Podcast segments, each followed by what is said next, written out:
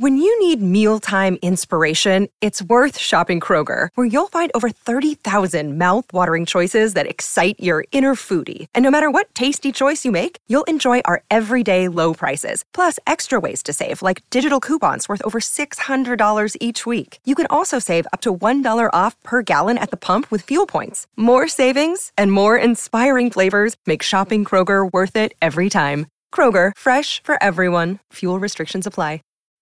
When you need mealtime inspiration, it's worth shopping Kroger, where you'll find over 30,000 mouthwatering choices that excite your inner foodie. And no matter what tasty choice you make, you'll enjoy our everyday low prices, plus extra ways to save, like digital coupons worth over $600 each week. You can also save up to $1 off per gallon at the pump with fuel points. More savings and more inspiring flavors make shopping Kroger worth it every time. Kroger, fresh for everyone. Fuel restrictions apply there's no going back from that. Like, you know, there's there's not enough band-aids to fix that problem. Like, this, you know, get him a tall glass of blue milk. It's not going to help. He's, he's all the force for. of the world. Yeah, exactly. yeah. So uh, it was it was genuine.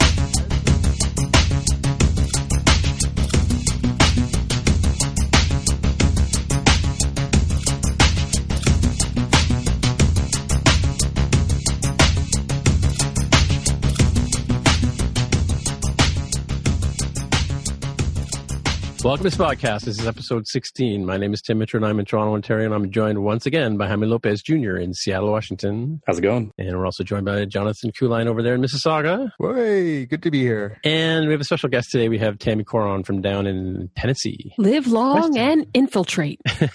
All righty. So she's in charge of uh, weaponry and uh, stuff like that, zombie killing and things like that. I have a, I have a question, a very important question. Yeah. Mm-hmm. Like, what do you do about spoilers? Um, we we announce heavily heavily announced spoilers. I was going to ask you one very important question. Have you seen Return or the Last Jedi yet? Well, here's the thing. I don't. Wait, have you seen Return of the Jedi yet? Shut up! you hush your face. I I stopped watching with the one with uh when when Disney took it over. Like this is the oh. second one Disney's done, right? This is the third one Disney's done. Oh, see, I I gave up, and okay, I know so what here, happens. Here, I I know what happens. I looked it up because I was like, oh, does blah blah blah blah blah happen? Oh, I guess yeah. it does. So yeah, you're not yeah. going to spoil it for me. For you, okay, okay. Well, what I was going to suggest anyway was we when we do a movie that we've all seen, with the exclusion of Thor, because I never made it there yet. I tried but um, and I've been to Jedi twice now, or yeah, Jedi twice. I can I can call it Jedi now. Hey, how about that? Um, now we have two Jedi's. But anyway, um, so what we'll what we'll do is we'll do a spoiler free talk about it, and then I'm going to set a timer for like ten minutes, and then we'll just talk about and we'll you know heavily announce. That's what we did last time for Thor, right? The Thor we did that for guys. I can't remember. Might have been Justice League. Justice League. Okay, right. Okay. Yeah, we did a little bit of kind of like safe thoughts stuff. on it. Yeah, spoiler free thoughts on it that were intended to be a like thumbs up, thumbs down is what it ultimately mm. leads to. And then we had the spoiler horrific section. Sure. It, I want to go on record and saying Thor's so dreamy. okay. And uh, we have no Orville and no Discovery to talk about this week, right? Right. And I think with um with the last no, Jedi, when did, did we did we do the finale finale yet? Yep. Mm-hmm. That was last we week. Did? Yep. Oh, I fell asleep Wait. in the finale. Sorry. Are we allowed to talk about old stuff? Yeah, yeah, yeah. Oh, yeah. Okay, cause, yeah, because I'm, I'm only here for the old stuff. I, I don't yeah, watch yeah. the new stuff. No, it's okay. It's okay. Seems just better because the Orville is commercially more successful than uh, Firefly. really? You're, gonna, oh, you're really going to bring up the F word? Oh, oh I'm leaving. I hear my mother calling me. Fisticuffs. There's going to be fisticuffs. We're going to. John and I are going to get in a car and drive to Seattle. yeah, John, you better go now because this is not safe. This is a not safe environment right now. Because that is going to come up in the uh, the fact check uh, for the subsequent episode. I, will give you a fact check. Come here. Let me show you my fact check. Critically, uh, I didn't say many. Here's a fact, Jaime. I never watched it. Yeah, you watched an episode. Come on. I watched a sort of episode. I got distracted. Oh, yeah. Yeah. Yeah. yeah. By my son, who was like, "What year was this made in? The year one?"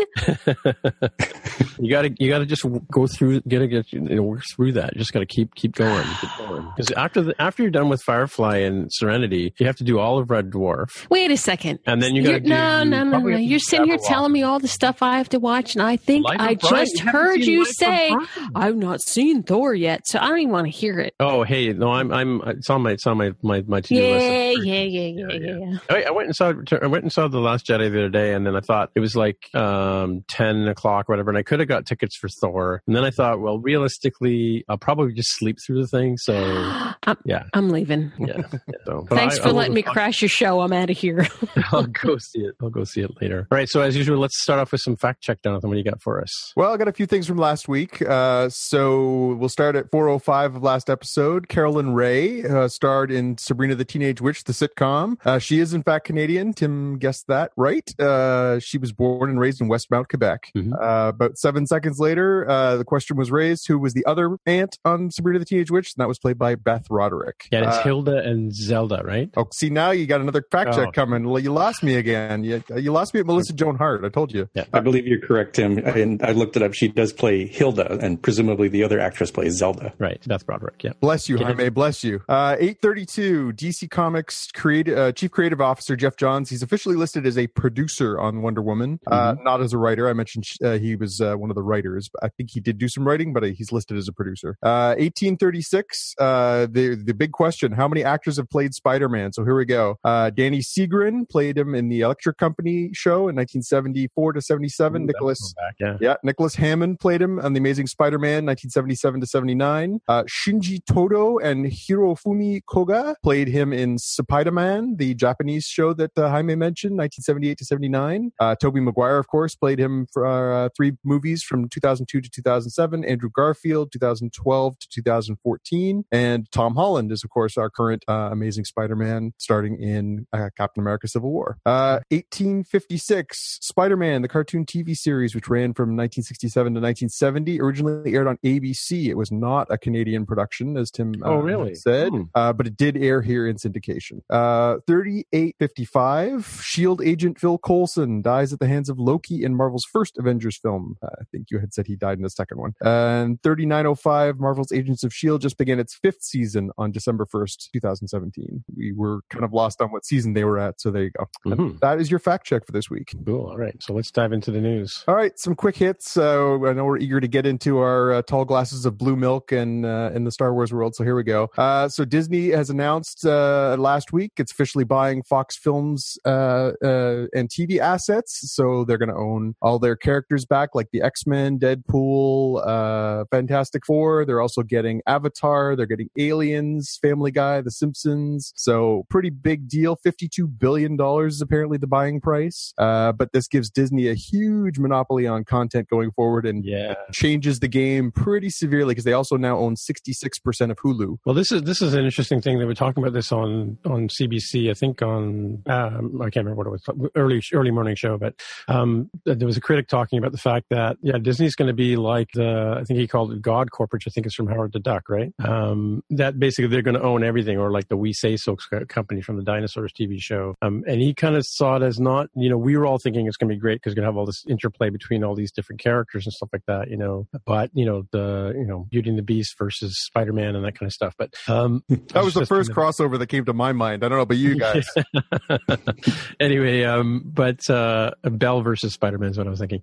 Anyway, the um, the uh, the thing that's that Disney now owns, like pretty much, they're sort of becoming the Walmart of of digital content. If you think about it that way, right? They're, they're going to be able to control how we see and feel about things going forward, right? Yeah, that's a that's a lot of IP to have in one place. And again, now they have the platform to put it out there because they have controlling interest in Hulu. They can kind of go from there. The other thing that's kind of lost in a lot of people, they all got excited about, oh, we're going to see X Men versus Avengers, but there's reports from the Wall Street Journal and some of these uh, trade magazines. This could be about ten thousand people losing their jobs Oh, mergers. yeah. So Yeah. this is a pretty big deal uh, economically for California and for uh, you know the the film industry because due to duplications, they're going to have to let a lot of people go, and that's pretty hard. Right. So uh, our next item. Uh, so we had our story several weeks ago about uh, the Lord of the Rings series going to be developed by Amazon, and uh, Ian McKellen mentioned this week that he'd be interested in uh, coming back and reprising that role of Gandalf. So he he said uh, when he was asked about what he would think about seeing someone else wear that outfit and play that part, he said, "Why are you presuming I wouldn't come back?" So that could be kind of cool. We'll know if he's just blowing smoke or if he's he's you know actually going to come back, but that's pretty neat. Yeah, and the character is an older character, so it, him getting older doesn't really make that much of a difference. Like it's not like he's aged out of the role necessarily. Absolutely, absolutely. I mean, I think you know, the craggier he gets, the more it makes sense. So the uh, other thing I've got here, the uh, director of X Men First Class and uh, Kick Ass and uh, Kingsman uh, is in talks with uh, DC about taking over some of their film projects. We talked last week about the shakeup that they're going over. Uh, they're trying to do something after Justice League kind of tanked a little bit. They're now talking to Matt Vaughn about coming in and maybe doing a Batman movie or Man of Steel 2 or one of the projects they've got on the go. So that is a pretty interesting development because I've actually enjoyed a lot of his films. So it'll be interesting to see if he, uh, he dips into that universe after doing right. a couple of uh, Marvel projects. And uh, let's see what else we got. A couple quick hits. Uh, Lego Flash. There's a new Lego Flash trailer. Highly recommend checking that out. Looks like a lot of fun. That's coming out early next year. Uh, the first image from Hawk and Dove from the new Titan series came out. I am totally on board. I love those characters. It's going to look great. And unfortunately, the BBC has announced they're canceling Dirk Gently. So two seasons out of that. Uh, of course, the Douglas Adams novels turned into this uh, series, and uh, yeah, they've decided that two seasons is enough. So yeah, I got confused between Dirk Gently and, and the one where where um, uh, what's the young lad's name? Um, Frodo. What's his name? Elijah Wood. Elijah Wood. Yeah, I got confused about Elijah Wood versus with that dog that he was in the show and Dirk Gently. It just kind of got mixed up between which show I was watching. But I'm, I'm actually just disappointed. I really like uh, Douglas Adams' work, so it'd be really you know disappointed just to see that they're canceling after two seasons, right? So yeah, well. Tim, are you talking about Wilfred? Is that the TV? yeah Wilfred? Yes, thank you. Yeah, have you watched that? I watched maybe half the first season of Wilfred, and I'm really right. I've never heard of Dirk Gently. I'm like way out of the loop on that one. Oh, really? How oh, can you mistake? I, I, just want to know how yeah. you can mistake Wilfred for Dirk Gently. I'm kidding, Tammy. Oh, okay. okay. You had me worried there for a second. Yeah, so Dirk, Dirk, Gently, like Dirk Gently's holistic detective agency is something that Douglas Adams came up with. I want to say after um, the Hitchhiker's Guide to the Galaxy series, but I think he did four Hitchhiker's Guides, and then he did this one, and, and then he went back and did a fifth uh, Hitchhiker's Guide. So Hitchhiker's Guide is a trilogy in five parts, I believe, right? Yep. Yeah, but isn't isn't Dirk Gently the series based on a comic book? Uh, no, it's, no, it's based on novels. Yeah, oh. and they're good novels too. You should you should go and read them. And a lot of the um, a lot of the expressions that we use every day, like the the one my favorite expression by Douglas Adams is "We're surrounded by technology, but when all we want is things that work," is actually a quote from Dirk Gently. There you go. Hmm, learned something new. Learned something today. You did. You certainly did. Yes. So I had some quick hits here too. The, I po- I posted up a thing for the fans to listen to is Bohemian Rhapsody, the Star Wars edition. And now that I've said that, I can't remember what it's basically the two, sung to the tune of Bohemian Rhapsody, done in all the same sort of parts as as the Bohemian Rhapsody song by Queen, obviously, but done with a sort of Star Wars uh, flair to it. Kind of interesting thing. Um, I was I was inspired by something actually Tammy posted to one of our slacks. I think our MTJC Slack on uh, another video that um, was uh, like a sort of music video done on based on Star Wars. Oh, that was the Yoda one, right? Right, right. Um, another interesting one I watched here was ten pointless Star Wars movie changes that you'd never even notice. And, and this is an interesting one. For I don't know if I didn't pick it out any highlights from this. I don't know if you guys had a chance to watch this, but I highly recommend it. Um, it's like you know when they added in you know Jabba the Hutt and or you know Greedo shooting first, that kind of, those kind of changes. There are some changes that they made in even in some of the Blu-ray releases recently that like was you just sort of shake your head and think why. And this is it's a great little ten minute or ten minute, 10, 15 minute little video that goes through all the sort of changes and and uh, it's hilarious actually, right? So and then for Jaime who hasn't seen Doctor Who yet, Amy, believe it or not, um, I posted a link from the BBC talking or their Twitter account um, talking about uh, this is the BBC Doctor Who Twitter account and basically they list off all the different regeneration episodes. So if you want to catch up on or if you've never seen any regenerations uh, before, you want to see what's going on, how one Doctor Who changes into another Doctor Who, other different actor, that kind of thing, how he regenerates. And that's what the I believe the Christmas special is going to center around uh, Peter Capaldi's uh, regeneration as Doctor Who, as the what is it, twelfth, thirteenth Doctor, Timmy? No, he's he's the um, well, the tenth was David Tennant, the eleventh, so yeah, thirteenth. Yeah, so thirteenth, yeah. So thirteenth is coming. He's the twelfth. Thirteenth is coming, yes, yeah. and that's that's Jodie Whittaker, of course, right? So we'll have to look forward to that. And uh, but technically, you know, they keep they keep sort of blurring the line between the thing because the War Doctor was um, oh now I've forgotten his name. Well, yeah, I mean, are we counting him in that that that count off because he doesn't really have a number? No, true, and and the guy who played Finch in Harry Potter series is is also playing the Doctor in the Christmas special as well. He's playing he's playing as if he was the first Doctor, who of course is long since passed the actor there. And this is some more for, some more fact check for Jonathan for next week. Um, yeah, so it'll be interesting to watch. That that's on Christmas Day at 9 p.m. I believe in Canada. I believe 9 p.m. in in UK as well. So it's probably one of the only series that I'm I'm literally counting down the hours to. I, I absolutely really? yeah. I mean that's I love Doctor Who. Yeah, yeah, sure. Yeah, I, it's funny. I used to watch it when I was when I was a teenager, and it was really hokey, you know, back then, but but fun, you know, sort of thing, right? Um, and just so we were talking last week about uh, I was talking about the night shift at uh, uh, at the Enterprise uh, level there, and just so happened I was sitting watching TV the other day, and the Lower Decks episode came on, which is sort of a uh, it's a story about um, sort of the junior uh, Star Trek officers, the guys who were like ensigns and stuff like that. With they've got what one pip on their on their collar, and uh, kind of interesting episode there. Sort of fills in that gap of of who these people are. It centers around a couple of you know four four people. One's an officer, one's a security officer, one's a um, one's actually a nurse who's ended up getting more, more more roles out of that, and it even ties into that Enterprise or that incident at the Starfleet Academy, right? Because one of the one of the characters was apparently involved in that cover up that we talked about. Um, and then, of course, one of my favorite uh, directors, Ridley Scott, was on Q Radio CBC the other day, being interviewed by Tom Howard, Tom Power, um, and it's a great little interview. He talks all about uh, reshooting the uh, which we talked about on the show a couple of weeks ago. I think Kevin Spacey being replaced by Christopher Plummer in All the Money in the World, where mm-hmm. he plays John Paul Getty. Um, so interesting talk with uh, Ridley Scott about how he makes movies and how he sort of came out of you know uh, British advertising and worked his way into movies. And you know, obviously, you know, we sort of list off some of the probably uh, movies we'll talk about on the show many, many times. Um, Thelma and Louise, Alien, Gladiator, Blade Runner, of course. Um, what else has he done? Tons of stuff, right? And Prometheus. he was involved in the, Prometheus is true, yeah. And he was also involved in the uh, the latest uh, latest version as well. So can we talk about Prometheus for a second? Sure. No, we have we have fixed rules. no, these are the rules. We cannot talk about it now. so I keep I keep you didn't tell her rule number one is no talking about Prometheus.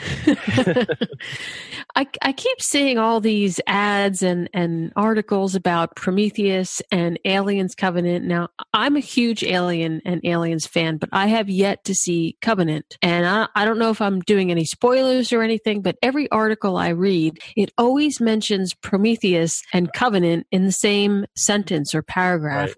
Is right. there a correlation? Am I, um, should I like prepare myself for something if well, I go to watch so Covenant? First of all, Jonathan mentioned, uh, talked about Covenant a few, like probably in our second or third episode. Just basically, you're not missing anything by not seeing it, right? Yep, that's pretty much yeah. it. But I said, I said if you've seen Alien, you're good. Okay. any of any of the five movies preceding, right? Pretty much. Yeah, yeah, yeah. It's uh, as as far as a Ridley Scott picture goes, it uh, it does not uh, does not knock one socks right off their feet, but uh, it is pretty sort of it is a sequel of sorts to to uh, Prometheus. There is carryover from um, oh, okay. that, that, story. Is Noomi, what's her name, Rapace? Is she in there? No, no. Okay, but uh, but David is. Yeah, yeah, Android. Yeah, yeah. So they're that they're that closely tied. Yes. Interesting. Like yeah, I, I never, I never like that. Never occurred to me. And then I, like I said, I've been reading all these articles. I'm like, really? Huh, all right. Yeah, well, I'll have to watch. Is it on Netflix yet, or it's not on Netflix? And um, I will, I will clarify with a tiny spoiler. Some of the other actors from the first movie are uh, from Prometheus are in there as well. I'm not gonna, uh, I'm not gonna go too far down the rabbit hole, but yes. Right, right. Okay. I thought they all got wiped out, but anyway, here you go. Now I know. All right, all right. So I just have a quick, quick little zinger here that I was, I was thinking about this during the we were talking last week about Bright, and I just watched the trailer for Bright, um, and I'm still convinced that I saw this when it was called Alien Nation back in the day. yeah. And if you're not familiar with Alien Nation, you probably passed by it in the remainders bin for eons. In fact, it even became a TV show, which I, you know, unfortunately watched back in the day as well. That was so. a good movie, though. That was a really good movie. Oh, the, yeah, James Nick, Caan and James and, Caan, yeah. and Mandy Patinkin, and yeah, that was a yeah, great movie. Right? Was that Mandy Patinkin? That was Mandy Patinkin as the alien, as oh, George Francisco. Yeah, wow. yeah. Huh. I just, I just remember the, I remember the, you know, the, uh, the TV show more than the movie. I mean, the movie was good, but the TV show kind of just you know you know made it sort of painted it with uh, with white coated it as it were, right? Made it really sort of blasted, uh, but it was still a good show, still a good cop show, and kind of you know twi- twisty because it had the sci-fi element in it, right? Yep. yep. Alrighty, so yeah, here we are. Um, I think I don't think we can get out of this podcast today without talking about the the Last Jedi. Now that we've most of us have seen it, Tammy, have you seen it yet? No, No, but I'll, I'm one of the ones who will wait for it to come on iTunes or Netflix or something. Right. Okay. So, I'm, I, you know, I have to be honest with you. I'm not big into Star Wars since Disney took over. Is this a hate uh, for Disney situation or? No, I like Disney. I mean, you know, yay for killing all the moms in Disney, but I mean, I there just are moms in Disney.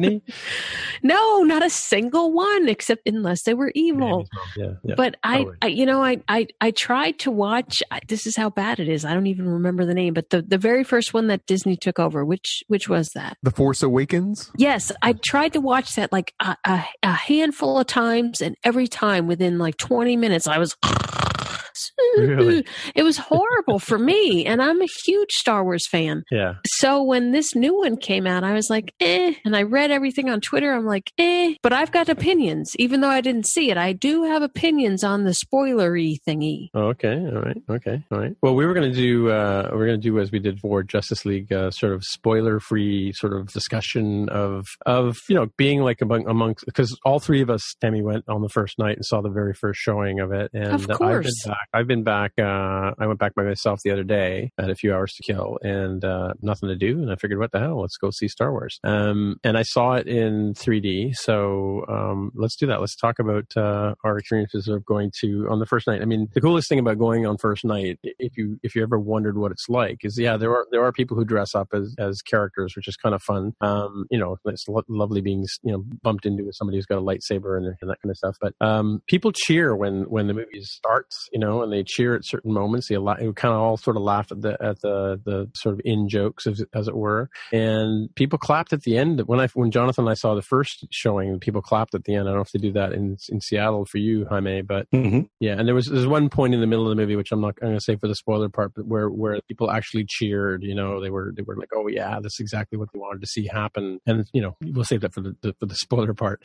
But anyway, so um, yeah, it was. I, I think you know, as far as Star Wars movies go, for me, the acid test is if I could sit and watch that movie anytime, anywhere, anyhow. Um, to me, it's a good Star Wars movie. So like the A New Hope, they've been showing on Showcase here in, in Toronto. They've been showing you know various Star Wars, you know, sort of marathons, if you will. And um, I think Saturday they're going to show the Phantom Menace. But so I I, I must have watched and and they do it like in a, in sort of recurring loop. So they would play like you know three movies and then they would replay repeat them again. So I must have watched A New Hope, you know, over uh, like a twelve hour period. And it's just you know I can just I don't sit there and watch that movie anytime it's on without without even blinking. And so um, I was looking through. I just got my I was looking at my Apple TV and I was checking out Prime Video. I watched um, the first episode of Man from High Castle as I promised, and um, then I just went back to my iTunes and noticed that I of course I had Force Awakens, and I I didn't realize that I hadn't actually watched this, the extra special iTunes exclusive you know behind the scenes stuff that they had there. So I watched a bit of that, and then I just put the movie on and watched it, and again it was something that for me was really easy to watch, and um, there are some things in Force Awakens that that the sort of the Force Awakens uh, that I have trouble with, right? Um, but I've I'm really having a hard time finding a few finding trouble with the Last Jedi. I don't know about you guys. What do you guys think? I think uh, the Force Awakens. I think the criticism against it, uh, to take Tammy's side a bit, is that uh, it's it's not a challenging film. Right. It's a pretty digestible, easy to consume, hits everywhere you expect it to hit kind of film. Um, whereas I think a lot of the blowback uh, that has happened so far on Last Jedi is the fact that it is a very challenging film. Mm, It right. does mess with your expectations. It does mess with your uh, understanding of this universe, with the rules. And I think that that that's sort of where we are with these these two different projects. And you could make that argument that um, that has a lot to do with who uh, who directed these pictures. J.J. Mhm. Abrams tends his films are excellent and they are extremely well done, but they're not what you'd call cerebral. Mhm. Uh, whereas Rian Johnson, I mean, from his work on uh, Looper to his work on Breaking Bad to uh, his first film Brick, is a director who likes to challenge and push and try and and Yeah. innovate. And uh, and and for me, that made for a very good experience. But I I understand from reading the internets that not everybody agrees with that sentiment. Yeah, so I mean that's I think that's a good point. point, and and and for those of you who are trying to wonder what we're talking about is some people are saying that the the Last Jedi should be declared not canon because of, because some of the changes they made in in the sort of storyline, as it were. Right? What do you th- what did you think, Jaime, of your first sort of? I assume you've only seen it once. I actually saw it twice, uh, not on accident, but because of the way that the um, the way that the tickets were distributed Mm-hmm. back in what September, October, whenever that Monday Night Football game was. Um, Yeah. I had uh, multiple devices pointing at multiple different theaters and just sitting in the queue. And the first one that came up was a 20 minute queue that had me seeing it on Friday, uh, Friday early morning. I said, "That's great, but um, I don't want to have to avoid the interwebs for that long of a period of a time. So I'm going to stick in this 45 minute queue and wait for Thursday night." And I was able to get that ticket as well. So Right. ended up seeing it sort of not back to back, but certainly twice within Oh, the you saw it in the early afternoon, I believe, on Friday, right? Uh, yeah, it was uh, no, uh, like nine ish in the morning on uh, Friday and seven p.m. on uh, on Thursday. Yeah, I was looking at tickets the other day. There's there's a showing at two o'clock in the morning on on the big screen, you know. And, and uh, when I was looking at tickets on Saturday, there was like not a seat had been sold yet. I was just I was thinking to myself, it'd be funny if I could stay awake, you know, for that that long a time. It'd be great to sit right in the middle, you know, in the Sheldon spot, you know. But Yeah, and so having seen it twice, I feel like my uh, it- my my um, my thoughts on it are still the same. Uh, the way I experienced the movie was slightly different the second time. Uh, I think we can talk about that a little bit more easily during the the spoilerific part of the show. sure, yeah, non spoiler wise, um, I am I, I- I like the movie. So let me just start up with that one. I like the movie. I'm not surprised at all that on Rotten Tomatoes the critic score is 92 percent Mhm. fresh, and the audience score is 54 percent as of really fifty four. Wow. Yeah. So it's like for uh, for like the audience side, it's sort of um, let's call it 50-50 because that's within the margin of, of error you Yeah, would get like yeah. Gallup poll, right? Like Yeah. either you you either like it or you don't. I think um, I happen to be on the side that likes it, although I do think it's a movie that um, is a bit messy and needs uh, some edits. Like I'm not going to say to restructure the whole thing because Yeah. like that's that's hard, but I feel like an edit uh, pass through this would probably help make it uh, a much better movie, and I think people would enjoy it more. It's funny. I went back and watched, as I said, I watched the special features on Force Awakens, and I went back and watched the deleted scenes. I think I had seen those before, but but I am sure glad they deleted some of those scenes in the Force Awakens because they would have thrown the whole storyline off. And and by taking them out, you know, they judiciously edited the story that's as it kind of flowed. You know, they if they had if they had done some of those things that kind of revealed plot points that were coming up later on, and and I hope that's the case with with um, um the Last Jedi as well. Um, a, a question though about about the kind of projection you saw because I I went on the first night with Jonathan and we and we sat at the side, which was kind of weird. Like the scroller on an angle was really weird in 3D. Um, I just I found that to be hilarious, in fact. Um, but you know, on IMAX, we were sitting, I guess, in the middle of the theater, and it, super big screen, super bright projection. So it was like you know, you, you really were immersed in the sort of movie. Uh, then the, when I went on Saturday night, I I went to the what is the first digital uh, first digital projection theater in Canada, which was is which is at the Scotiabank Theater. Um, and I remember I saw Bicentennial Man there, which was, which was the first showing of a digital movie, you know, without any you know, imperfections in the in the film. Um, but I in 3D, but so like like a regular regular you know whatever 70 millimeter whatever it is. Uh, I don't think it's 70 millimeter either, but um, definitely different aspect ratio, more letterboxy than than you'd get on on an IMAX. I think IMAX is four by three almost, right? Um, but really really dark. I found it. I found I kept lifting,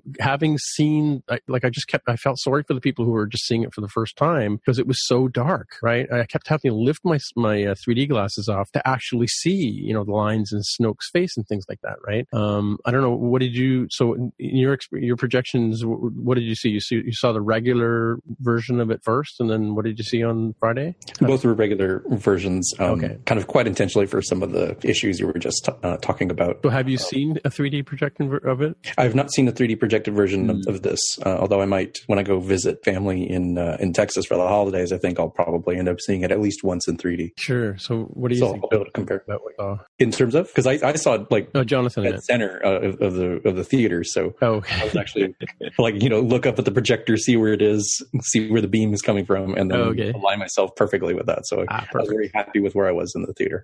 cool. Yeah, I, I thought it was okay. Um, uh, you, you know, again, you sort of, uh, I, I should have remembered from years previous that the, um, the night that they put those on sale, the app version of uh, the the Cineplex app here in Canada uh, Mhm. is is notably unreliable. Uh, and so, as I did last year, I gave up and went to the uh, desktop version and Mhm. immediately got tickets, but then they were slightly askew for that uh, first IMAX viewing. So, uh, but not horrible. Not horrible though, right? it, it wasn't bad. We were, you know, just a little bit forward of where we would like to been, been and probably about 15 feet over from where we probably would have liked to have been. It wasn't too bad. Um, I, but I thought it was nice and bright and crisp. I mean, there was a lot of um, space stuff in this flick, which tends to be a Mhm. little dark. And, but I, I never really felt like it was drowned out. I never felt like there was anything that I was kind of lost in. Some of the scenes um, on uh, with Luke and Rey, where they're um, together, where it's rainy and it's dark, were a little little muddled sometimes. But uh, I assume that's one of those things that you know will probably get better upon a second, third viewing when you Sure. Because your your eyes are sort of fishing around in the dark trying to find all the details. And but but overall, pretty good. Yeah, one thing I just find about 3D, I've noticed that um, they need to show more trailers before because I think it takes it takes a while for your brain to get used to you know the the the type of distortion that 3D adds to the to looking at things. Right, like it's not the same as your vision. Like I even noticed when in the uh, Jurassic Park trailer that there was a point there where he's got his hand outstretched in terms of uh, aspect ratio or um, depth of field. He's in focus, his body's in focus, but his hand's not. So when my eye trained over to his hand, it was out of focus, and it just seemed really unnatural to me. That you know, like I would think that if I were looking at something in 3D, it would be crisp in 3D all the time, no matter where I looked, right? Um, and I think that's what I mean by it takes a while for your brain to sort of get trained to looking at a 3D image, and because it's not really like like like we see our perception every day kind of thing Mm-hmm. you know that the, the the focal length of the of the camera is different than the focal length of your eyeball and all that kind of stuff, right? So anyway, so yeah. So do we move to the spoiler version now? Well, why not? Let's let's let's get into Yeah. it. I know Tammy's It sounds excited pretty here. good. Spoilers. Yeah, but how- Hmm? How spoiler are we allowed to get? Um. Well, Well, if we give the proper spoiler warning to those of you who are transporting along and home listening to this fine podcast, uh, you if you have not seen the movie or uh, if you would be hurt very badly by the spoilers, you should probably pause, go watch the movie, and then come back. Yeah, so I'm going to set a timer here for 20 minutes, um, and then we're going to come back. And so, if you want to pause for 20 minutes, you know, um, now's the time to do that. Or I'm sorry, not pause, but go ahead, zip ahead. 20 minutes. Okay, timer started. There you go. All right, hit me. Well, are we going to do a recap or are we going to dive in? Well, one question I have, first of all, how does Rey get back on the Falcon after she has her duel with um, Snoke and Kylo Ren? The Force, duh. I'm kidding. I haven't seen the movie. Well, So- actually, it's funny you should say that. We're not going to let's not drop that spoiler about that. How do you get back on the ship with the Force? But anyway, oh, I see. I just did it. Anyway, go ahead. No, I think it's very. I think it's very. So Tammy asked like how spoilery we can get. Um, I think as spoilery as we want. Okay. for part of the show. I just love that I made up a new word Spoilery. Okay. and you all went with it.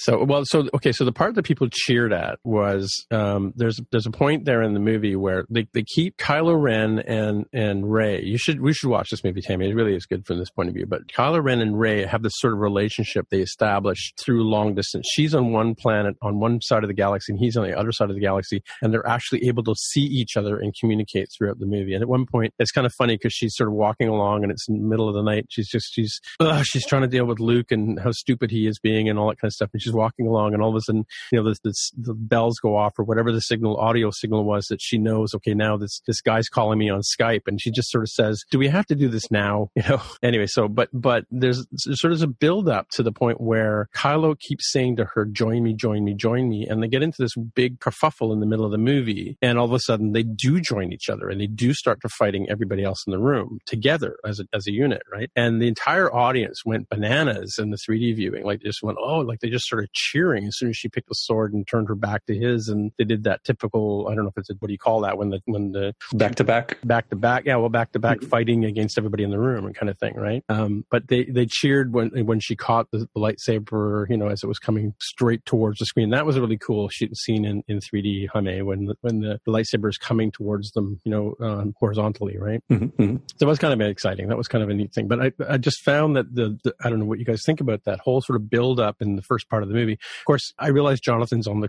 on the on the call here, and he's probably he probably saw this hours before I did. But um, but the whole sort of the, the fact that they would join each other and, and fight and together, like did what, what did you guys think about that sort of moment in the film? Anyone? I mean, I liked it. Jonathan, I don't know if you wanted to to weigh in Yeah, I mean, uh, it, it was funny because you know they both, uh, you know, through that link they were sharing in their minds, they Mhm. both had a vision of what the other was going to do when confronted with a choice. So, Right. would Rey turn to the dark side? Would Kylo turn to the light side? How was this going to reconcile itself? And they were both convinced they were right. And so they get to this scenario where they, you know, they're they're in that moment, and you know it's going to come down to a choice. One of them's going to have to do something, and uh, you know, I- can't say that I predicted exactly what was going to happen. I knew it was going to obviously take a twist there. There was like Mhm. obviously foreshadowing a twist, Mhm. um, but it was it was an interesting moment, and it was a really um, shocking one. I mean, I genuinely I was surprised that they they took it to that level. There was a moment there, you know. Again, I don't know how far we're going to get into the spoilers here, but Well, we could call it the Kevin Spacey moment if you want to call it. Like, remember, uh, was American? What's that? Uh, American Beauty, American? No, not American Beauty. The other one, the the L.A. Confidential.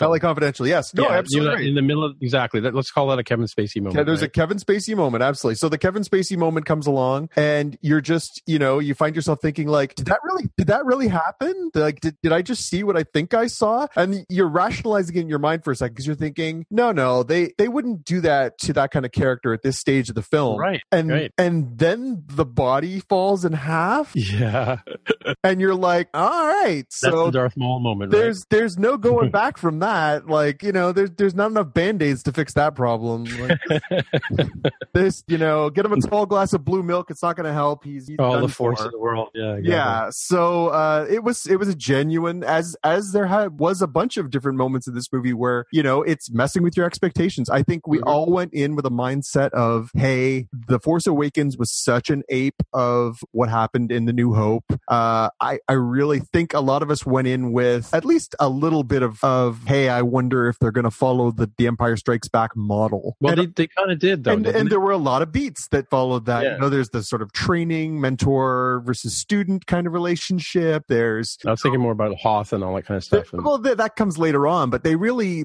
to build up to this scene, they really sort of start off with, you know, well, they establish the young character goes to visit the old character, looking for advice and training, trying to figure out their place in the universe. They've got, you know, the bad guys, got the good guys on the run in space. That's very much like the Millennium Falcon being Mhm. chased by the Star Destroyers and to the asteroid field. So we've kind of got these, this stage set where you find your mind going to those expectations of, okay, so it's following some familiar beats. I know this universe. I'm comfortable. And then Rian Johnson just starts slapping your expectations around by just throwing you these curveball after curveball after curveball through the middle of the picture Mhm. by, you know, changing what your expectations are based on having seen the previous trilogy of, you know, these films that everyone's so familiar with and throwing you these, these excellent curveballs. And Yeah. that one was a particularly effective one. Uh, I know a lot of people online are very upset because they didn't want to see Kevin Spacey, uh, you know, chopped in half Oh, at that point. Yeah, because he's such a such a good character to have in, in the in the genre, right? Well, whole- I- I think they, there was a lot of people. You know,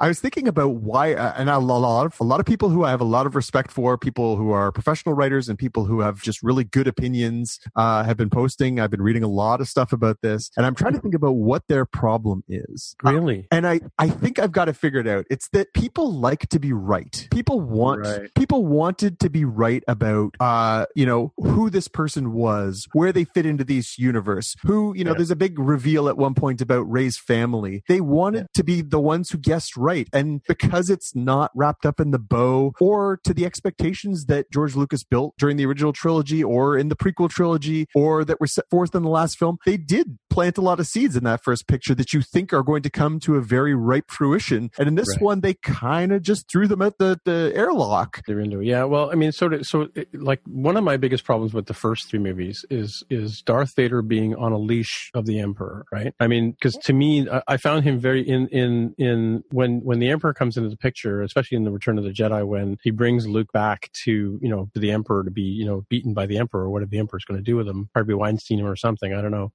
but um he or Kevin Spacey him I guess. But um uh I found that I found that really weakened Darth Vader in my opinion. He Darth Vader was such a kick-ass uh, bad guy right? But so now I kind of sort of see Kylo Ren character the Kylo Ren persona being rising in, or rising into that into that new position. And this gives him that opportunity to be the the the, the big boss right? Um however early he is in his own personal development. I mean like he's you know if if, if I was an HR person I would sort of I wouldn't sort of see see him being in the secession model so early in his career. But um, but I think that's what kind of opened it up for him, and and and that's what he sees when he asks Rey to join him again. That you know it, you know it could it could be the two of them. It could be Luke and Leia ruling the galaxy kind of thing, right? That was that sort of Sam and Diane kind of moment as well, right? And that may be what they'll play out in the third movie. Yeah, it could. It could. I, I, you know, it was it was an interesting thing to sort of build this relationship. I thought that part of the film was very, very effective. They Yeah, build yeah. This this relationship between what we now see as the good character versus the evil character, and it starts to become pretty complex. They actually start to try and understand each other, and they start to bring that together, and it, it really does lead to some interesting dynamics later on. Um, although it does become pretty polarizing uh, post Kevin Spacey. So Mhm. it's uh, you know it, it'll be interesting to see, and I think that's the thing that a lot of people are also uh, uh, also a little ticked off online is you know this movie kind of takes all the threads that were sort of woven through Force Awakens and ties them up in a pretty neat bow. It'll be interesting Okay. to see where they kind of go from here. Hmm.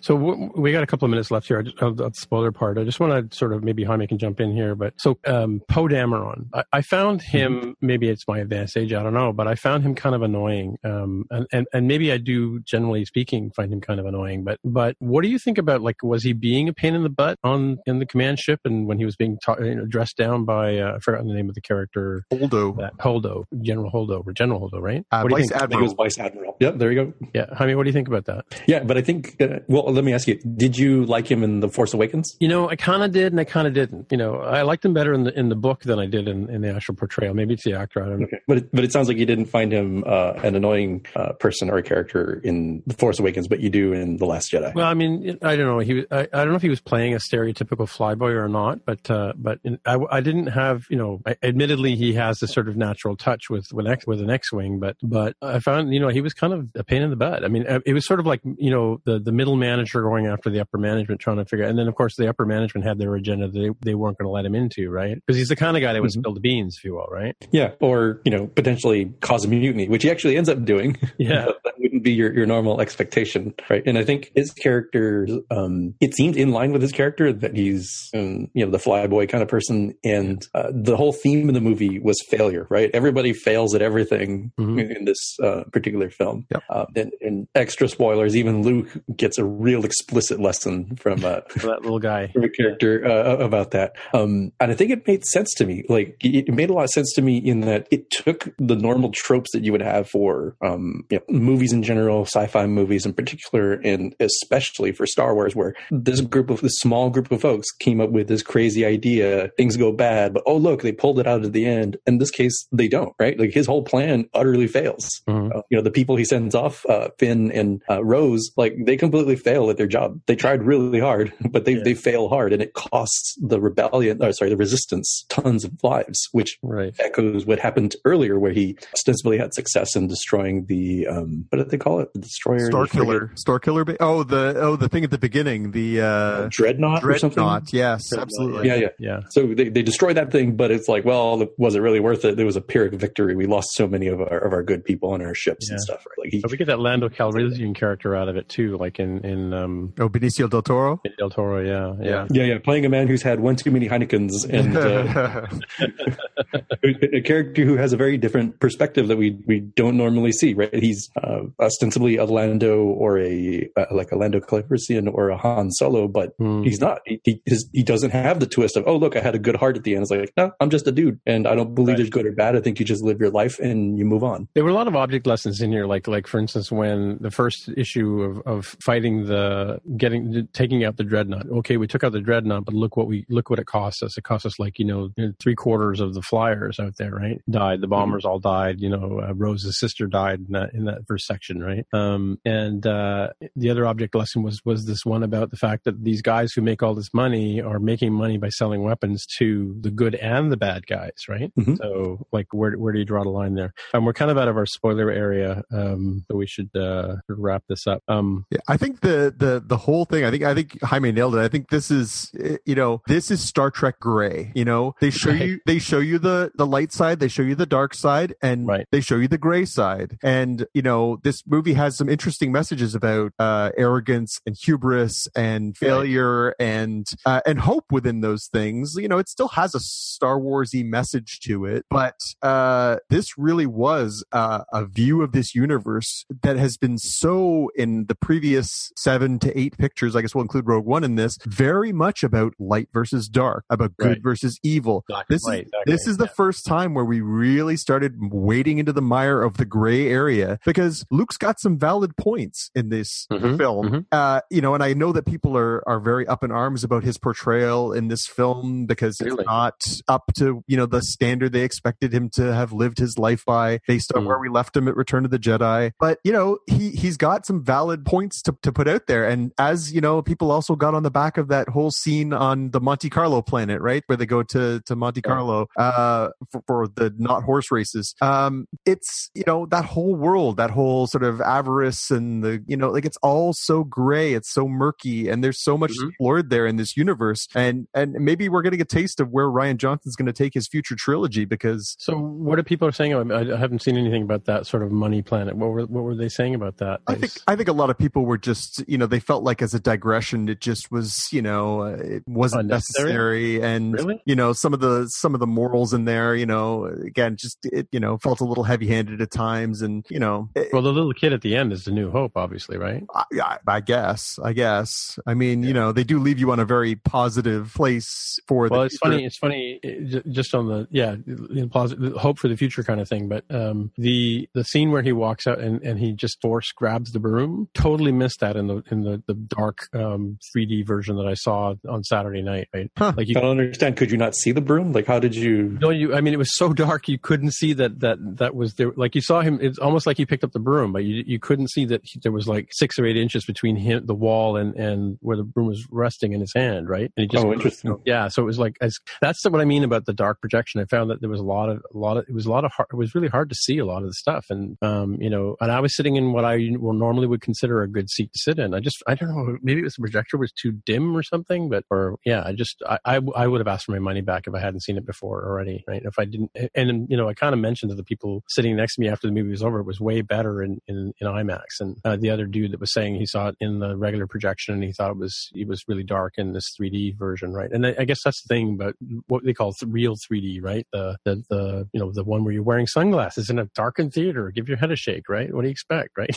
yeah mm-hmm. uh, I was one other thing I wanted to say about uh, the whole movie in general um I remember what it is now well Tim you asked about Canto Bight the uh, Monte Carlo planet there um, yeah. I feel like that whole subplot is one of the areas that I would have uh, edited yeah. because it, it, it, I don't want to take time away from Finn and Rose because I think um, there's some stuff they're setting up there with yeah. them. Um, yeah. And I honestly would have liked to see more out of the Rose character, especially given she's like a mechanic uh, engineer type. I would have loved to see her, you know, MacGyver her way out of something. Um, you know, given that's probably what her skill would be. Mm-hmm, um, mm-hmm. But I would have trimmed that part of the movie. And if you're going to keep the running time the same, you end up expanding other areas, potentially even that same area uh, of interaction with Finn and Rose. But not, I didn't really like the execution they had for them in particular. Did you find it a long movie? Like, did you think this is way too long? Like, I kind of felt that way in, in Blade Runner a couple of times, right? Uh, 2049, but not so much in this one. So I found it, I found that section kind of long when I first watched the movie. And then mm-hmm. the second watch, I said, oh, it actually wasn't really that long. Yeah, it kind of whipped by, yeah. So I think it was just the, the pacing that, that, that struck me the first time I saw it. Yeah, so just want to ask you one last question. You don't have to say anything about it, but um, the question is, did you see what was in the in the drawer when Finn goes to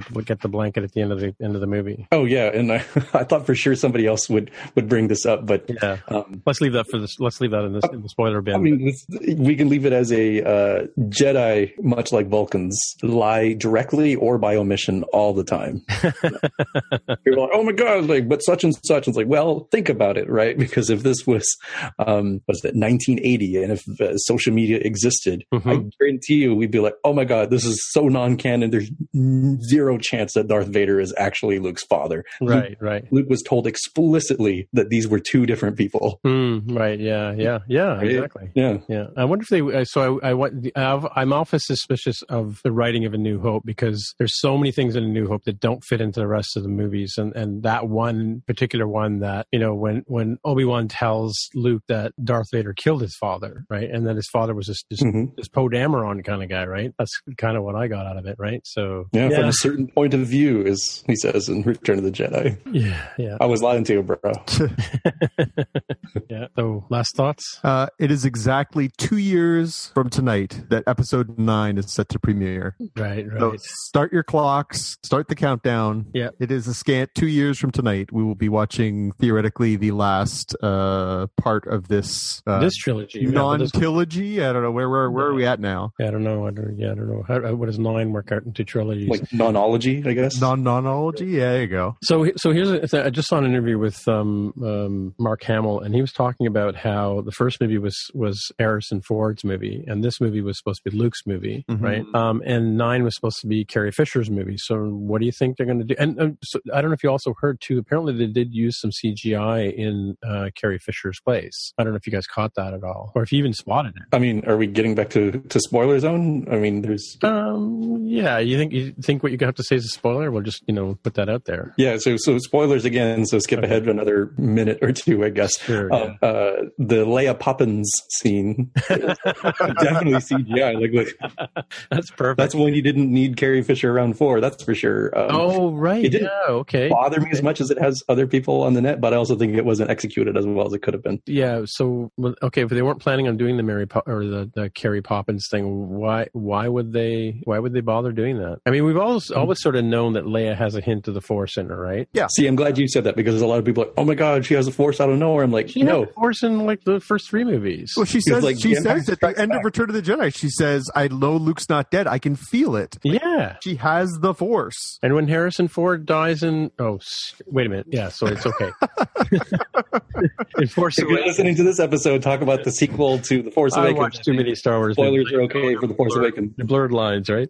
Um, yeah, no. When when when Han Solo dies, she sits and she goes, "Oh," like you know, she sits down as if as if she's just been punched in the gut, right? And that's from like you know miles away too, right? Or, or you know light years away, right? Um, so yeah, she's. Yeah. I think, and that's what. And Yoda says at the end that at the end of uh, Return of the Jedi, that there is another, and he's talking about Leia, right? Yep. Yeah, Force is strong in their family, and as as far back as Empire Strikes Back, you can make the argument that she has the Force because she's able to hear Luke when he's calling out to her when they're Right. leaving the Falcon, and they go back for him. Right, right, yeah, yeah. So that that, that the part doesn't bother me, and uh, yeah, I'm not sure how they're gonna deal with it because they like they did the head fake of oh no, like she has died. Um, Yeah, yeah. During the first attack, and I was like, oh, okay, there you go. That's how they wrote out, uh, wrote out uh, Carrie Fisher, and that's not at all where her character goes. So Yeah. very curious how they'll handle it in episode nine. I, I do think that this, you know, there's a few people online that have made the case for, you know, well, maybe the next one is a time jump ahead a little bit. And I think that there's a good case for that. You know, that way you can write out Carrie in a dignified way. You can, you know, push past some of the very raw wounds of where we leave off in this picture and into a new adventure that sort of continues from there. Yeah, yeah. Yeah, people are talking about time skips that seem way longer than I think is necessary. They're talking about five to ten years. I'm like, "Mm, no. Return of the Jedi is like six months to a year later after Right. Empire Strikes Back, so you can have it be six months have passed, and oh no, you know, not only are we in this terrible, tattered situation, but um, our princess, our general, has has died. Of natural causes. Yeah, that's reasonable. She's an older woman, right? Like, totally makes sense. Yeah, okay, that's our second uh, 10 minute warning. so, welcome to the end of the 20 minute spoiler free spoiler area. You guys are so lucky. I've been So, keeping my so, mouth shut. Tammy, all I'm I gonna- gotta You're doing the say. Timing there, Tammy. So have so have we? re- Well, I reset it again because I and I and I kind of did warn you. But anyway, uh, just on the light and dark thing, just one last point here is is that I'm you know And by 20 minutes, I actually mean 25. it, ta- it takes a, it takes a lot of of well actually Tammy you, don't forget when I edit this out it comes a lot shorter right that's why I said I gave them 12 minutes to begin with yeah so you're right it's 25 minutes but anyway um Rey has a lot of dark energy in her when she's fighting like when she's got the lightsaber in her hand and this is I'm not breaking I'm not spoiling anything this is in Force Awakens go back and watch it if you don't believe me she like gets really into it and start you know because there's a moment there where Kylo's got her pinned and she kind of closes her eyes takes a breath on her own I mean she's sort of self-trained Jedi if you want to, look at it that way right The um, lightsaber is just an extension of the throat punch. well, exactly, and you should know, right? So, so she like she actually just so I, again, Tammy, you haven't watched all of Force Awakens. No. Oh, you you need to go back and watch No, this. You I- need to go back and falling watch this girl but I get no, serious but I ass. agree with you 100%. I mean, like right in the beginning, she was fighting with her. Mhm. I don't even know what she was fighting with. I don't think stick, it was yeah. a saber. Yeah. Yeah. she had a stick. Yeah. And yeah, she's she's angry and I love her and she's a strong character, but I don't know what it is. Like doesn't have a mom I, it's Disney. Of course she doesn't have a mom. I don't know what it is about the new Star Wars, even like the Phantom Menace and you know one, two, and three. I just could not get into them. I, I I'm a child of the '70s and the Yeah, '80s, yeah. '90s, and and you cannot touch those original Star Warses. Apparently, you can several times, Yeah. No. Special edition, No. special edition, special edition. and and even Oh, like they, hush! they keep changing. Like I just I just said to you in my in my in my picks, I'll, I'll go watch this this ten things that the ten most pointless Star Wars changes you never even noticed are in this movie. Yeah. So, and I'm not talking about Hayden Christensen. Nitpicky. Yeah. Like they I'm talking. I'm talking big picture. Tammy, Tammy, George Lucas took the eyebrows off of Darth Vader when he takes off the helmet because he was burned in Get out! in in the the what is it the Revenge of the Sith, right? He was all his all whole body was burned and stuff like that. George Lucas went in and digitally took out his eyebrows. Yeah, but come on, no one even noticed. reissue Whoopi Goldberg had no eyebrows in in Star Trek: The Next Generation. I mean, eyebrows are just like they're there or they're not. No, but I'm, what I'm saying though is like like in the original cut of Return of the Jedi, Darth Vader had eyebrows. The actor had eyebrows, right? And then in in this in the latest Blu-ray edition that just came out like t- two three years ago, they went in and took the guy's eyebrows out. All right. Well, in my That's defense, pointless. in my defense, I've not really gone back and watched the rema and I'm doing air Oh. quotes remastered She's versions really doing the- air quotes. When she says she's doing air quotes, she's actually got her hands in the I. I, they really, uh, they're there. I can see them. I have no. I just, I can't. I All you right, we, can't. we need to we need to get to our picks now. my pick is the originals, not the remasters. Good on you. All right, so and, and Jonathan, you just posted something in your link. What's this about? Oh, I, I was just going to say, if uh, I'll post this in there for everybody. There's a, a great story from uh, thisisinsider.com that's got the 21 questions you have uh, after watching uh, the the Last Jedi, and Mhm. some of them are the ones we just uh, talked about. What's in the drawer, and uh, you know who were some of these characters that were uh, uh, we Yeah. have come and gone and stuff. Can I just uh, can I just okay? I got to throw in like a 30 seconds. We do, you guys do know what was in the drawer, right? Oh yeah, I got it. Okay, okay, okay. Uh, I, I got a 30 second spoiler here. I've got I got to go into it for 30 seconds because I got to give a shout out to someone. Yeah. 30 seconds spoiler counting now. I cannot believe how dirty they did Admiral Ackbar. Can you? They actually brought back the guy who played him in the Yeah. 1980s. Yeah. To, to blow him into smithereens. Yeah, I know, I know. That's that's awful. That's low. like it's a trap. Oh no, he's gone. He's just gone. There was no trap. They didn't even get to say his famous line. They just blew him out of the water. Oh, really? It's true. Yeah, yeah, yeah. Yeah, it's funny. You're right. I did notice that it was the same actor, but uh, when I went back and looked at the credits, right? As he's floating through space, suffocating, he says, "This is crap. This is crap."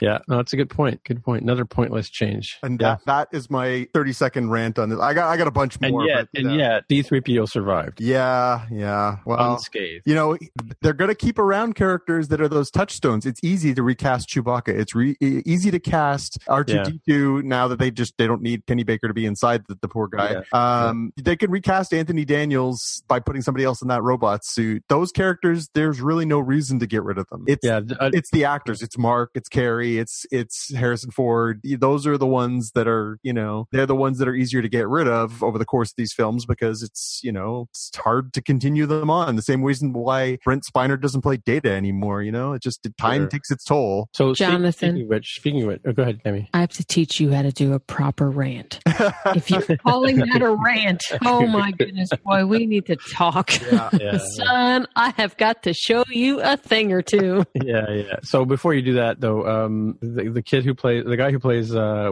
Willow and um, Wicket, what's his name? Warwick Davis. Warwick Davis. The, the best thing is is following Warwick Davis on Twitter because he actually did uh, for like a, a I guess a Periscope or, or a Facebook Live thing with his phone of him walking through the red carpet at the premiere, and all he sees is people's belly buttons and stuff, right? he's like, "Oh, look, there's a famous person over there. Maybe I'll take a selfie with them and stuff like that." Right? So it's hilarious. So if you, if you get a chance to go back and watch, check out his Twitter feed. He's got a, a link there about that. It was the best part of the about the uh, red carpet. All right, so let's get into our picks.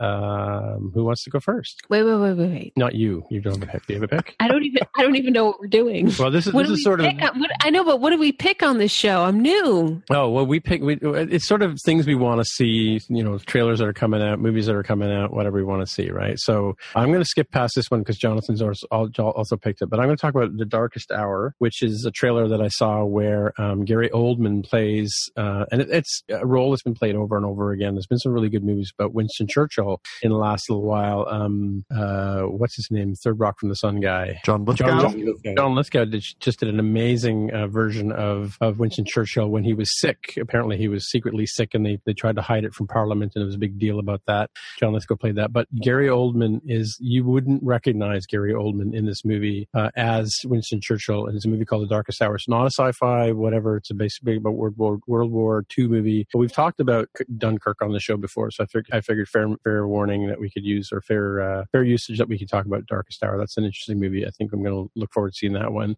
And of course, a couple. I think yesterday Ocean's Eight dropped, and I think finally it's it's an Ocean's Eleven type movie that Jonathan can go see because um, George Clooney's not in it. Yay! and, and and some of the most beautiful and talented women in Hollywood are. So hooray for that! Yeah, so it's kind of I guess it's sort of in the genre of Ghostbusters. It's basically the ladies taking over the show. Um, yeah, it, it definitely looks like an interesting uh, interesting. movie. I love heist movies. Heist Yeah, movies yeah. are they're great. You know, so good to see that. So do, do I get to make a pick? You can Sure. just just let let's let the other guys let let the boys go first. If, well, sorry, I don't mean to say it the way it sounded, but Okay, boys, go Well ahead. done, Tim, I'll, well just. I'll just wait over here men are with my pick.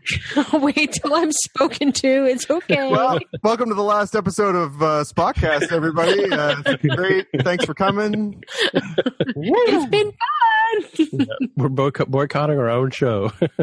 All right, so Jonathan, why don't you go next? Uh, yeah, so my pick is a pretty obvious one, but it, it had to be put out there. Uh, so Christmas Day, we're going to get the uh, Doctor Who Christmas special. I know that that's uh, also one Tim's looking forward to, and Tammy too. Yeah, is uh, that we're going to finally get a uh, have to say goodbye to uh, Capaldi and say hello to uh, Jodie Whittaker, our first female Doctor, which I'm very excited for. And uh, yeah, I, you know, we can debate Doctor Who another time, but uh, I was not a huge Capaldi fan, so I'm, I'm looking forward Oh, really? to seeing where this goes. Uh, I, he had his moments, but I, I found that um, Yeah, I don't buy the Sonic sunglasses. yeah, there was there was a lot of things that I could pick at on on the Capaldi run, and uh, and The best part, the best thing about Capaldi was I've forgotten her name now. oh the uh, oh the new one, The Crown. The Crown. No, Oh, not Billy. Oh, Billy was good too. Yeah. Well, Tammy didn't Bill, like Billy. yeah. You guys are killing me. Oh my gosh. I w- I just put in the chat that how do you not like go on a thousand chan- tangents? I, I'm sitting here biting my tongue because there are like a thousand things I want to talk about, but I'm Yeah. just going to be quiet. Well, we got six more minutes, or we got five more minutes now. No. Oh my goodness. Oh, I'm just Okay, gonna- well, so well, you you get you get to you get to have the well. What do you think? Uh, yeah. So anyway, I posted a sneak peek of of the uh, episode with a little bit longer peek for people who can't wait till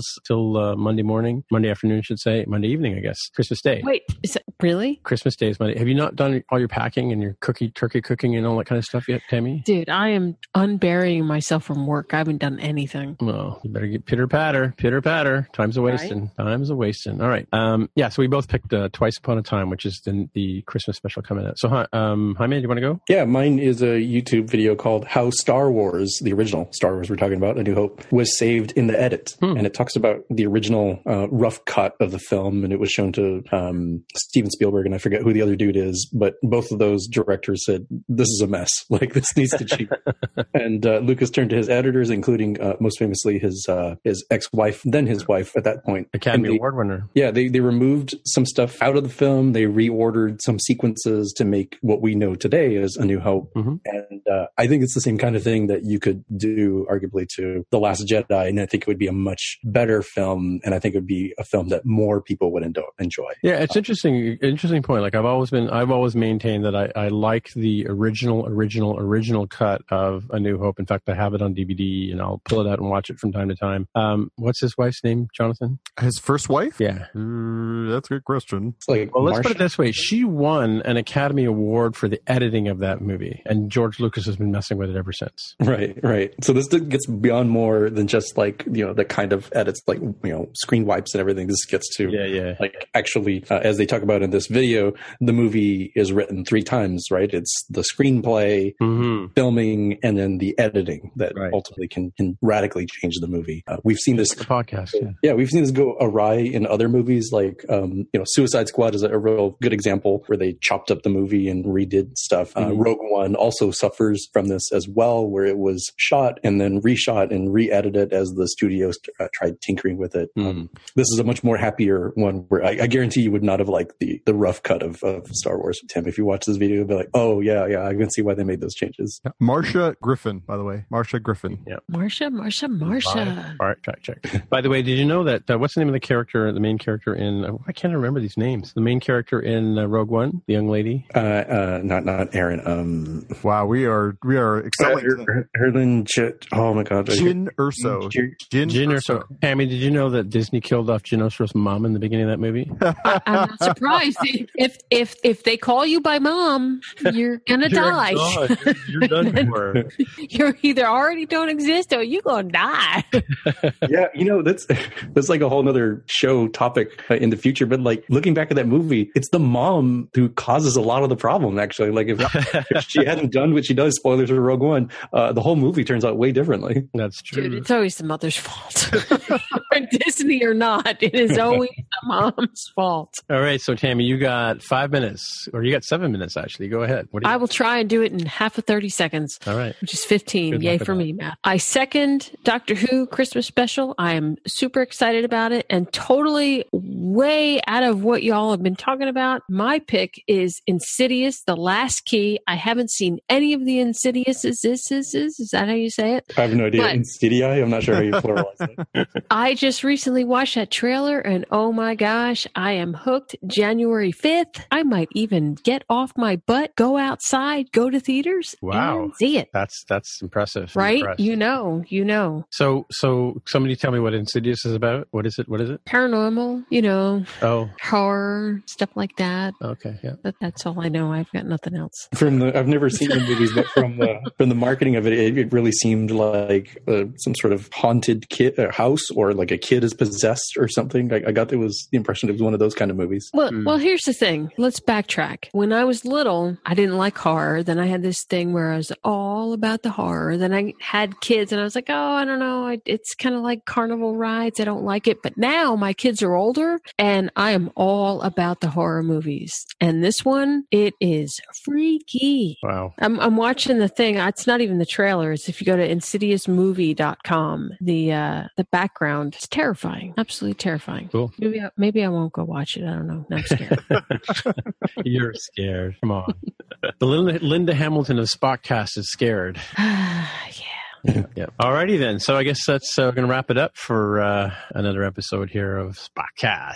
So Jaime, if people want to find you on interwebs, where would they look? I'm on Twitter as at Deva the Hair. All right. And Jonathan, where can people find you? I'm on Twitter as at JPK News. And Tammy, how can people find you on the interwebs as if we don't already know? I'm at Twitter at Paradox927. And thank you all for letting me crash your show. Yeah, no worries. Thanks for coming. Um, and as I say at the top of show all the time, my name is Timmitra, T I M M I T R A on the Twitcher machine, and that's the best way to get a hold of me. All right. And we'll say bye. See you in the future. Goodbye. Pump it away. Happy holidays. If you want to find out more about the podcast or see the episode show notes, visit the Spockcast website at spockcast.com. You can get in touch with us on the website or follow us on Twitter at Spockcast. If you have feedback or questions, send us a tweet with the hashtag AskSpockcast. If you like the show, please consider recommending us to a friend, writing a review on iTunes, or pledging any amount at patreon.com slash Spockcast. You can find details on how to help us out on our website at spockcast.com slash sponsor us. Thanks for listening, and we'll see you in the future.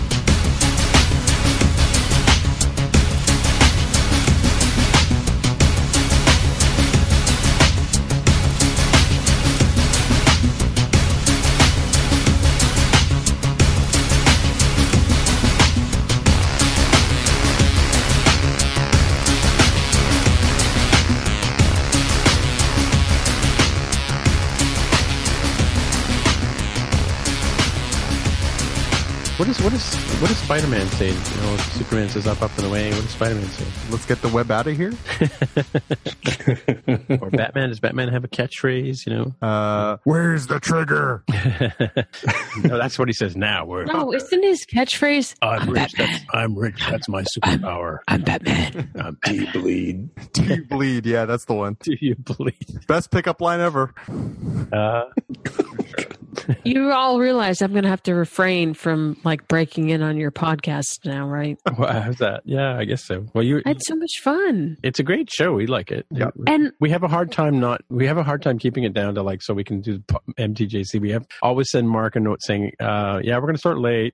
Yeah. no, I just, I, you don't have any idea how much I'm sitting on my tongue right now not to say things. Oh well, you Mhm. come back again and do it and let let loose. Yep. Ugh. Yeah. That's what I want to be a regular. Can I be like a regular?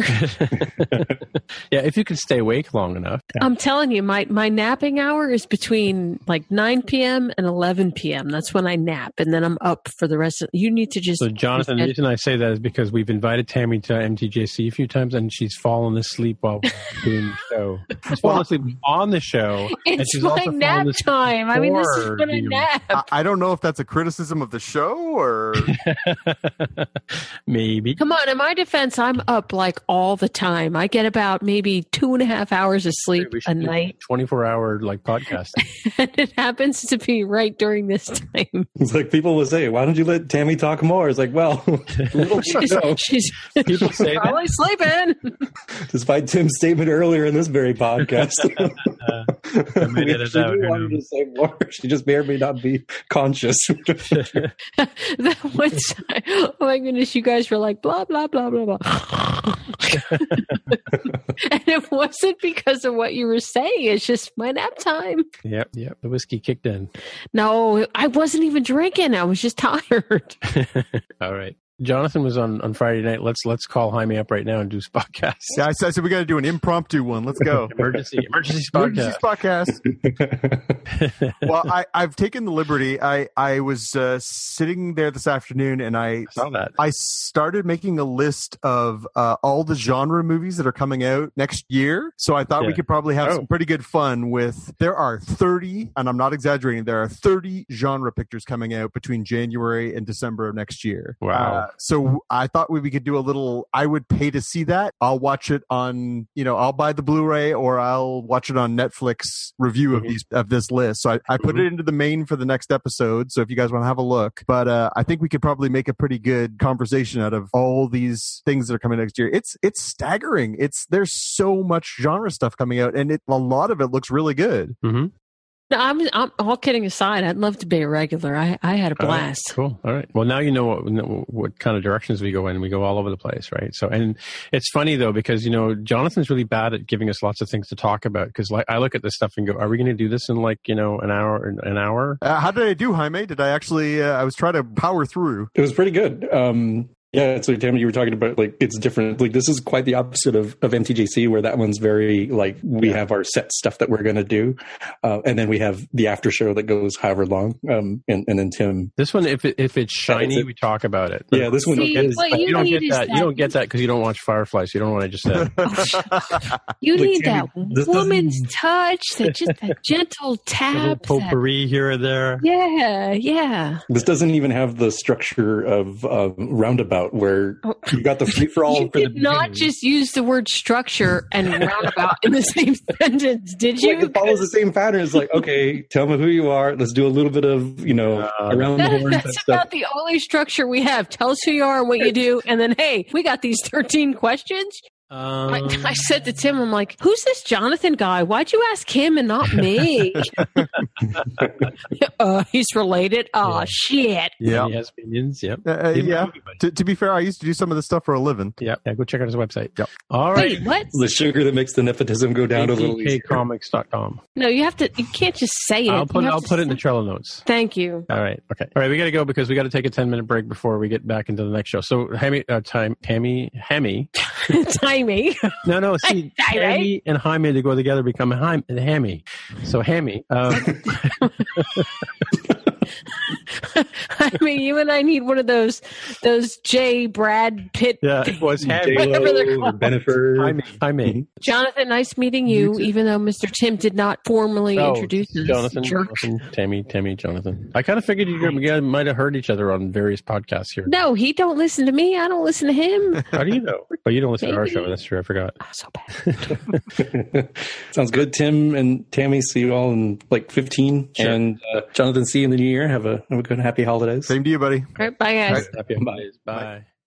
Support for this podcast and the following message come from Corient. Corient provides wealth management services centered around you. They focus on exceeding your expectations and simplifying your life. Corient has been helping high achievers just like you enjoy their lives more fully, preserve their wealth, and provide for the people, causes, and communities they care about. As one of the largest integrated fee only registered investment advisors in the U.S., Corient has deeply experienced teams in 23 strategic locations. Corient has extensive knowledge spanning the full spectrum of planning, investing, lending, and money management disciplines. Leverage Corient's exclusive network of experts to craft custom solutions designed to help you reach your financial goals, no matter how complex they may be. Real wealth requires real solutions. For more information, connect with a wealth advisor today at corient.com. That's C O R I E N T.com. Corient.com. Sick of being upsold at gyms? My guy, you're currently a base member. For $90 more, I can upgrade you to our Shred membership. For 130 more, you'll be a Swole member. And for just $300 more, you'll reach Sweat Platinum. At Planet Fitness, you'll get energy without the upsell. Never pushy, always free fitness training and equipment for every workout. It's fitness that fits your budget. Join Planet Fitness for just $1 down and $10 a month. Cancel anytime. Deal ends Friday, May 10th. See Home Club for details.